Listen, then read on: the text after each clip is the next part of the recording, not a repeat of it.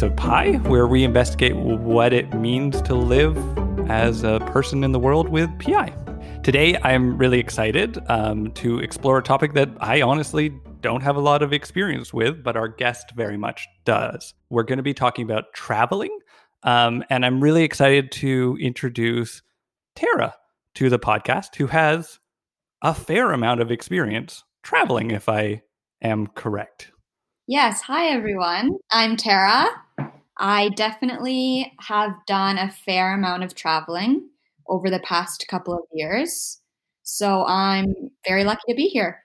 Awesome. I'm really excited to know more about what it's like traveling with primary immune deficiency. Before we get into the like deep kind of dive into uh, traveling with PI, tell me about who who is Tara?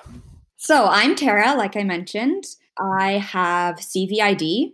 I was diagnosed when I was in high school and I was about 16 years old. So I've had it for a fair amount of time by this point. And I used to struggle when I was younger. I think it was more so the lack of information that I was given, lack of support, not by family, but by, you know, others and really understanding what it was. After graduating high school, um, I decided to actually go to college in Ottawa, which was five hours away from my house. Um, so I made the move out, um, and I had an immunologist in Ottawa, um, and I was there for three years.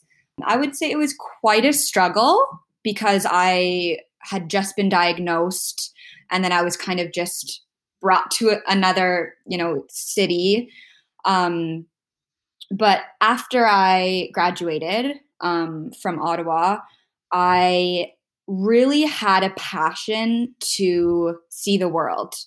And my younger sister had actually done a exchange when she was in high school, um, where she was able to go to Italy for three months, and then we had that exchange student in Canada for three months. Um, so since my sister got to do that, I became really close with this Italian. So I decided on my last year of college to actually do my placement in Italy. So, of course, this is scary because I have CVID. It's not easy to just pick up and go, but I decided to go. Um, and I lived there for three months. And that's kind of where my passion for travel started. And there's lots more from there. But when you say who is Tara, I would say I have CVID, but I don't live like I have CVID. I try and erase it from my mind, not in a negative way, but I try and not let CVID stop me from living. I like to focus on things that I'm super passionate about and things that I love and care about. And sometimes CVID can be a struggle. And I like to just kind of put that in the back of my mind and deal with it, but still live my life. Yeah. So it sounds like um, for you, because I think like, I think one of the things that I, I am learning through this podcast is that um, we might all have the same diagnosis, but how we live with it is all different.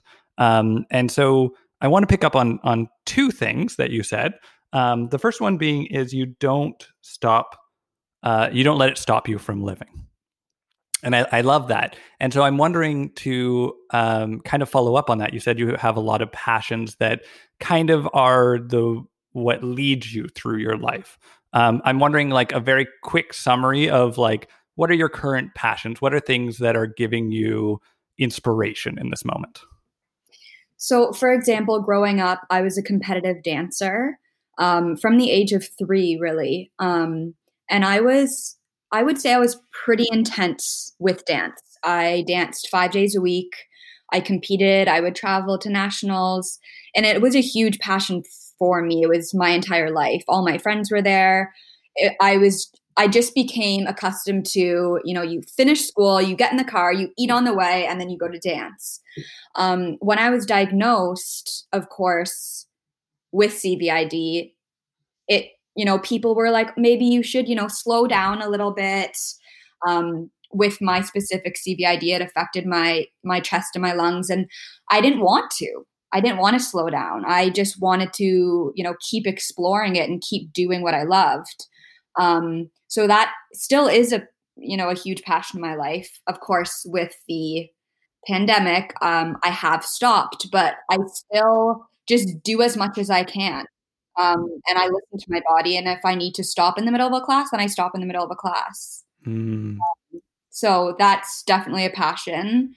And traveling, which mm-hmm again with since the pandemic i haven't been able to do it but everyone's like you know terry you shouldn't be traveling you have you know a medical condition you shouldn't be just traveling and carefree and you know living place to place um, but i was like that's something i want to do so i will learn how to do it with my cvid and that's just how i looked at it when people tell you like you shouldn't do that because of your CVID.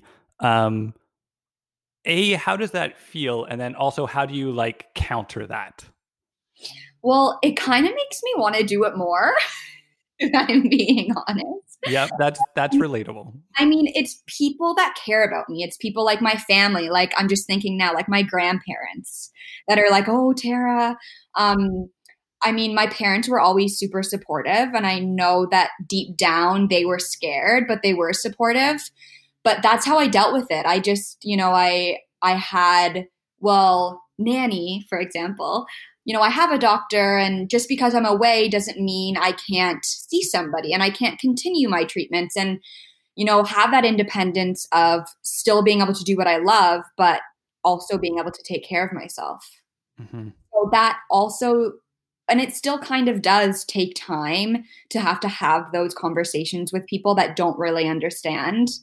Um, but i do always say like i can't just live in a bubble because of this illness. I need to be able to do things that i that i want to do. Before we get into like talking about uh, CVID and travel, I want to set CVID slightly aside for a moment to explore your own experience with travel. So tell me about your travels so far, just as a like a general overview. So I would say my traveling started in college during my last placement when I moved to Italy. Um, so I moved there for three months and I lived with a family um, who my sister did the exchange with. And while I was there, I was working at a private English school. So I was teaching um, teaching younger kids, but I also had the opportunity to travel within Europe. So while I was in Italy, in the south of Italy, um, in Calabria, I managed to go to Paris um, for a weekend, and a friend actually met me in Italy, and we went there together. And then my mom flew down, and we got to experience uh, Venice, Rome, and the Amalfi Coast. It was my 21st birthday. So my mom was like, let's just do it. Um, so we went, I think it was maybe two weeks. Um, so that was like my first real experience with travel. And that's where the addiction started. Um, so from there, I moved back uh, to Toronto, which is where I'm from, and I graduated college, and I managed to get a um, a job full time working for the school board, which was an amazing thing to be able to you know graduate college and get a job right away, which can be really difficult for others right now, especially in Toronto. It's very hard to get a teaching job. So I was very lucky, but it felt like something was missing because I, you know, I had a little snippet of travel and then I was back in my glum town. I just felt like I wasn't finished. Like I had more to explore. I had more that I wanted to see and do. And I was like, you know, this nine to five job is not I'm 21. This nine to five job is not something that I, I, you know, I, I want right now. I want to be able to see the world. I'm young, and so I started looking for jobs, and I managed to find a job in London, England, and I had an interview and I got the job and I was like, I'm moving to Europe.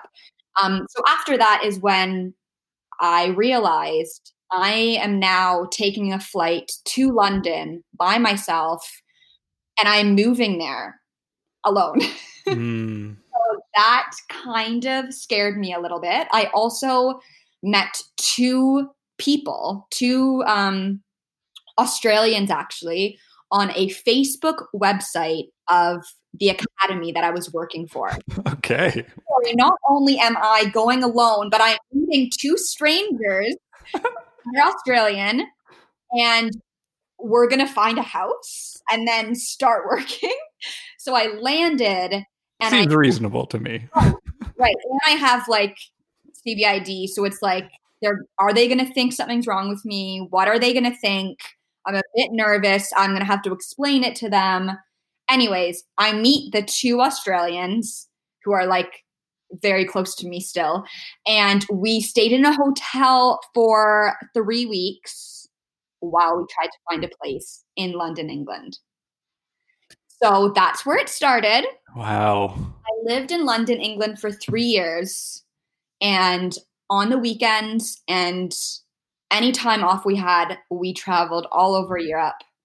Um, so I'll I'll just leave that at that. And then unfortunately, my now husband was meant to get another visa to stay in London, England, but he couldn't get a visa, so we had to leave. So then I was like, okay, how old am I now? Tw- I was 25 and I was like, do I want to go home? Mm. So it was a big decision of what should we do? Should we keep traveling? Should we go home? Our next adventure brought us to the Middle East, Abu Dhabi. So we lived Wow. there for one year, which was an experience I don't know if I'll ever be able to put into words. but we lived there for a year and then unfortunately due to medical reasons, which I can get into later, we had to had to leave. Mhm. So we are both from Ontario, but we decided again, we weren't ready to go back home, so we moved to Vancouver. Awesome. And now we're in Vancouver. Hey everyone. I know that for me at least, during the pandemic, it has been hard to socialize and connect with people in the same ways that I used to. But I wanted to tell you about a resource that might help. CIPO has a Wednesday night patient meetup. Um, it happens every other Wednesday, and it is a space for people living with immune disorders to come and talk and discuss it online. And if you are interested in joining one of them, no sign up is required. You can find the link in the events section of the CIPO website, which you can find at cipo.ca, cipo.ca. And you can also find uh, the link on CIPO's Facebook page. Come check it out if you're interested. So to drop CVID back into the conversation, um, because um, and I wanted to take a moment to like separate those out because you are like you, you like you keep asserting, and um, uh, you are a person apart from CVID, but you're also a person who has CVID, and I think it's important to address those two components, right? Of course. Um, and so I'm wondering what, and this is almost an impossible question to answer. So we can like we can navigate this together. Um, but what makes traveling with primary immune deficiency unique? Like you have seen how other people explore and travel. What what is the uniqueness of traveling with primary immune deficiency for you? I would say the uniqueness would definitely be more so getting place to place. Um, I use subcutaneous um, immunoglobulin therapy. So, with that, I need to bring, you know, my vials and my needle sets and my versarates with me from place to place. So, that would be something that's very special linked to, you know, CVID because a lot of these places that you're going to are just a short flight away and you just have a carry-on bag. So I would need to bring my vials and all of my supplies with me in my backpack. Mm, The thing with this is that when you walk through security, you have a bunch of liquid with you. yeah. So usually they will depending on how much you have, take out each vial Mm. with a you know a scanner and kind of go through like they have to which can cause some stares some looks of what is happening what is that um so that's definitely a huge part of traveling and now you know even when i flew with more for example when i moved to abu dhabi i had 6 months with me on my Mm. flights. Um, you know, I ran into a few more problems with that just because it's so much. Um, another helpful thing with traveling with CVID is to get a letter from your, you know, your immunologist, your GP, just stating, you know, what you have and why you're like you have it with you. Um, I know when I take a bigger flight, it can't be checked under the plane because it will freeze. You need to carry it with you. So a lot of times they need to make an exception for you because you have so much with you. Um, so always, I always traveled with letters, um, you know, explaining what I have, why I need to carry it with me, what it is, um, which was super helpful. So I didn't necessarily have to say the same thing over and over again. Um, but yeah, the the uniqueness is definitely having to carry all of that with you when you are traveling. Yeah, that sounds unique. Um, to to pick up on one thing you said, you said um, as they're like uh, pulling out the different vials at the airport, um, you have to deal with looks and stares. And I'm wondering, um, I have two questions related to that. One, how does that make you feel? And two, how do you deal with that? Um, do you know what? At first, it was it was a bit difficult because you didn't want people thinking you were doing something wrong. Mm-hmm. I don't have something that like security needs to come in and you know everyone needs to clear away. Like it, it did at first make me feel like okay, I'm I'm not hurting anybody. Like there's not an explosive in my bag. Um, but it, it can be a bit hard when they are pulling out all of your supplies and kind of exposing this part of you that you don't really feel like everyone needs to know about. Mm, yeah. But to be honest, eventually, like it kind of goes away. Like you don't feel like I'm hi smiling. Yep, nothing's wrong over here.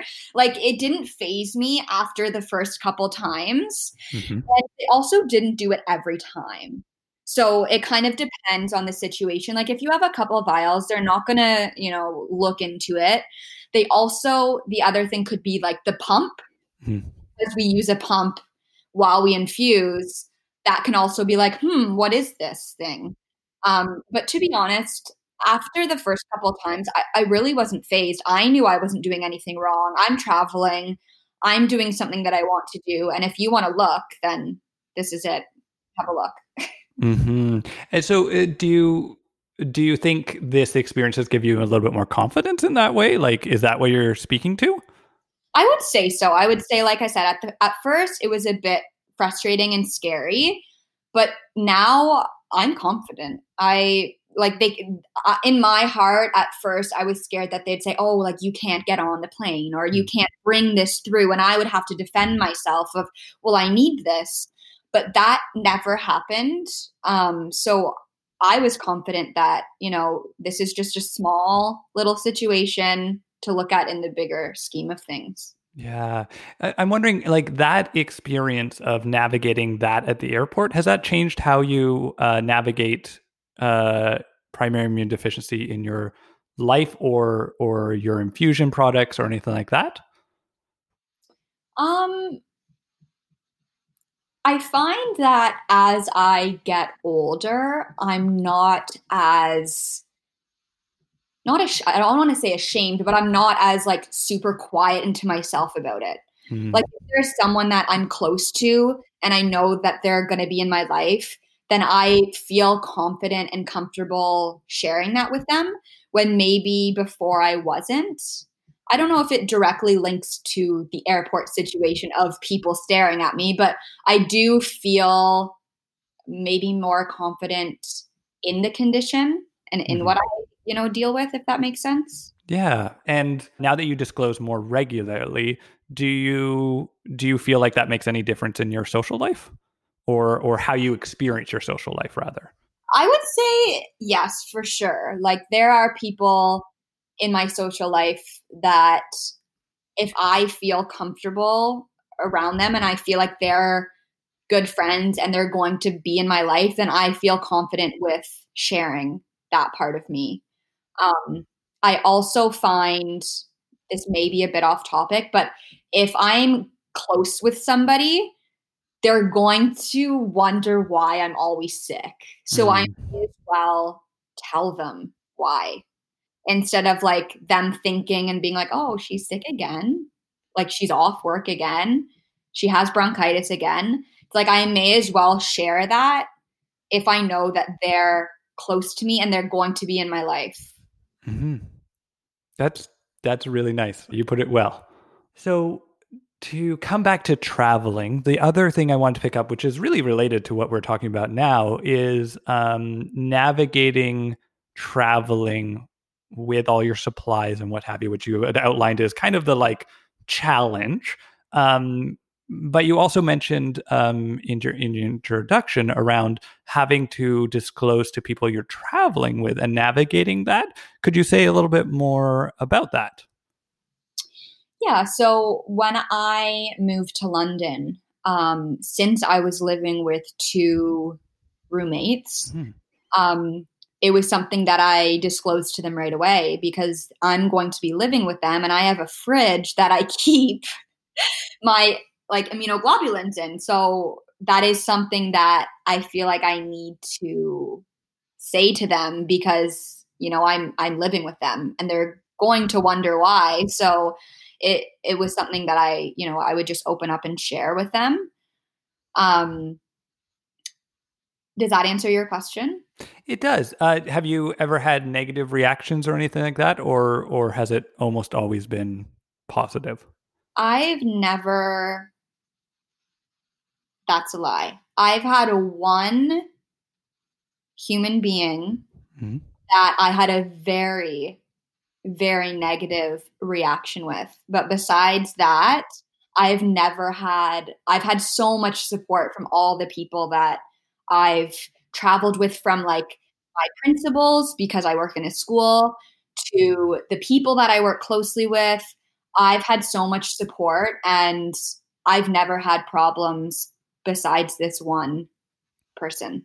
That's I will say that's really reassuring as a person uh, as a person who has not traveled yet. Like um, to know that the, almost exclusively it's a, a positive reaction. So so in your experience, would you say the the concern and the fear and anxiety around disclosure is actually worse than the actual disclosure process most almost always? Definitely, because like once you get it out, you feel like a huge weight lifted off your shoulders. Mhm. And it's kind of like you don't talk about it anymore. Like at first, I was scared to tell people because I didn't want them to feel bad for me or feel guilty for me or think that I couldn't work to the best of my abilities because of what I had. So Mm. that was a huge that was a huge thing to get over um because I didn't want people to be like, "Oh, she she can't perform like, you know, her daily job, you know, expectations Mhm. or she has this, so we let's not ask her to do this extra task." But once I got over that, like like you said, like telling a person is like the hardest part. After that, everyone just moves on and just goes about their business and no one really focuses on talking about it. Mm. So I, I wanted to circle back, Tara. Um, you mentioned that uh, you had one hard experience um, that you uh, had to come back to Canada from. I wonder if you could uh, tell me a little bit about that because I think it's worth knowing the positives and the challenges. For sure. So when I um, was applying for jobs in Abu Dhabi, Mhm. um, there was a lot of paperwork that you needed to fill in, that you needed to give um, in order to kind of not to pass the test, but it was a part of the interview process. One of the forms was a medical form.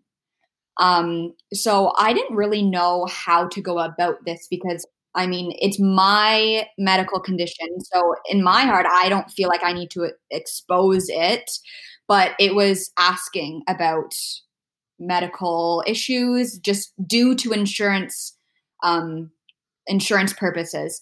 Um, so I had got the job and they offered it to me. I had signed a contract and I sent the medical form back. I wrote that I had CVID on the medical form. Um, I then got an email from the school saying, We actually can't have you anymore. Hmm. So you're no longer going to be able to have a job here.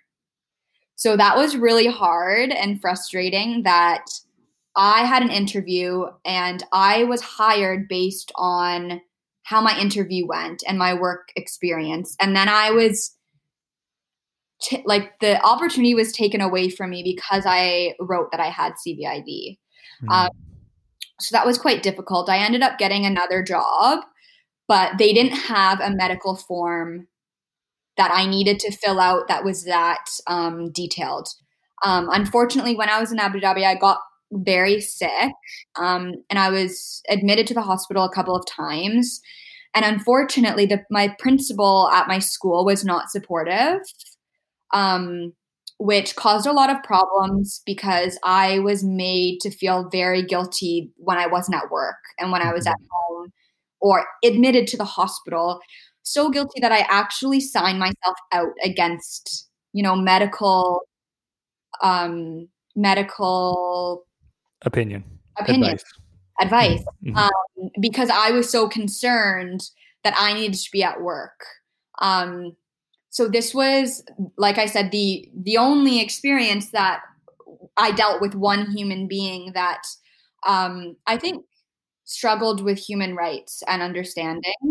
Um, so that was a very difficult time i would say in my life and especially linked to traveling because i i i had to be in all the time and and this person said some really hurtful things to me because i was admitted to the hospital um, mm-hmm. and i was admitted for a week and it wasn't like i was away for a long time but she didn't understand and when she found out that i had you know cvid um, she was very angry that i was hired um, so this did lead to a really hard time in my life that caused a lot of anxiety of, oh my goodness, what if I get sick? I need to be at work. I can't go to the hospital.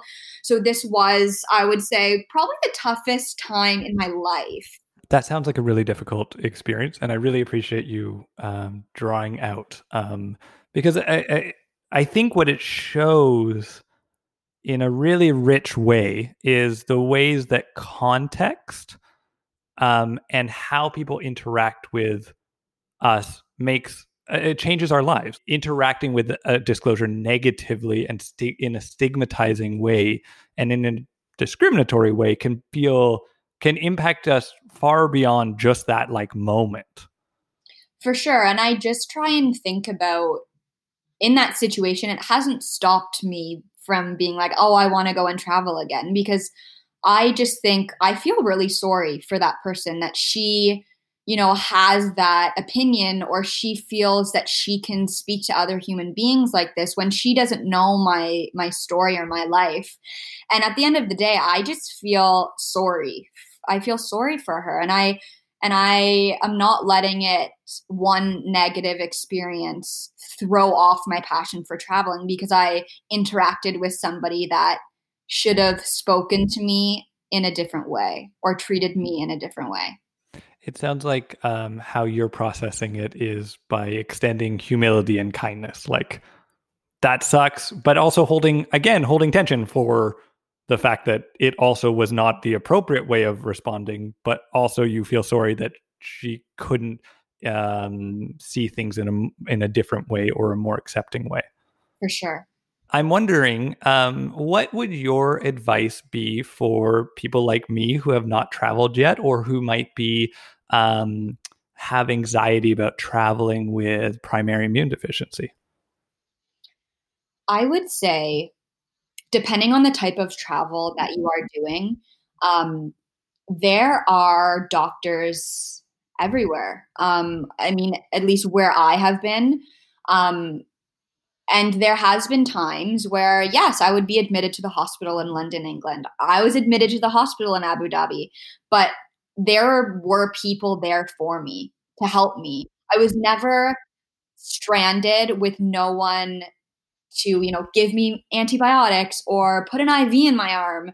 So I think the initial thing for people that can be nervous to travel is like, what if something happens? Like, what if something goes wrong? What if I get sick? What if, you know, I fall? What if I get this? What if I get that? But there, if you're traveling to, I'll just speak to Europe or Asia, um, Abu Dhabi, where I lived, there are people there. And if you do your research and you become educated on where you're going and what's around, then you'll feel more more comfortable. Like when I went to England, I already had a doctor. Like I already knew the hospital I was going to be at. I already did research. I didn't just pick up and go. I knew what was surrounding me.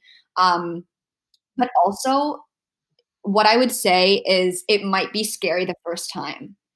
It might be a shock the first time, but it will get so much better as you continue to travel. And if you get over the initial fact of caring what other people think, then it'll be like the best ride of your life. It's all about not caring about what other people think because mm. at the end of the day, you're doing what you love and you're doing something that you want to do. And it doesn't matter if some random person that doesn't know your story is walking through the airport. What are they? Like they if they want to judge you because you're, you know, being pulled to the side and someone's looking at your medical supplies, then that's up to them.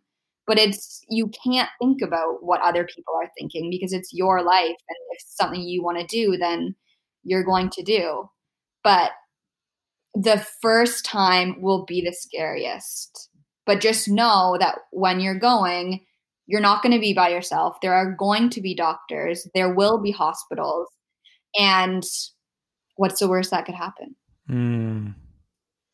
That's awesome. I really appreciate the ways that uh, that you hold tension between um, uh, not not giving your power over to what people think you should be doing or how things should be happening, but at the same time retaining um, trust in humanity. And and it sounds like though that kind of interplay and that tension is actually um, what kind of uh, helps you travel. And, and and I really appreciate that advice. Thank you for sharing all your experiences and advice on traveling with primary immune deficiency. I wanted to um, end off, as we always end off this podcast, with the, uh, a segment I like to call Sweet as Pie. Um, it is a segment where we um, look at the gifts that primary immune deficiency gives us in our life, um, the positive side of having um, and navigating this.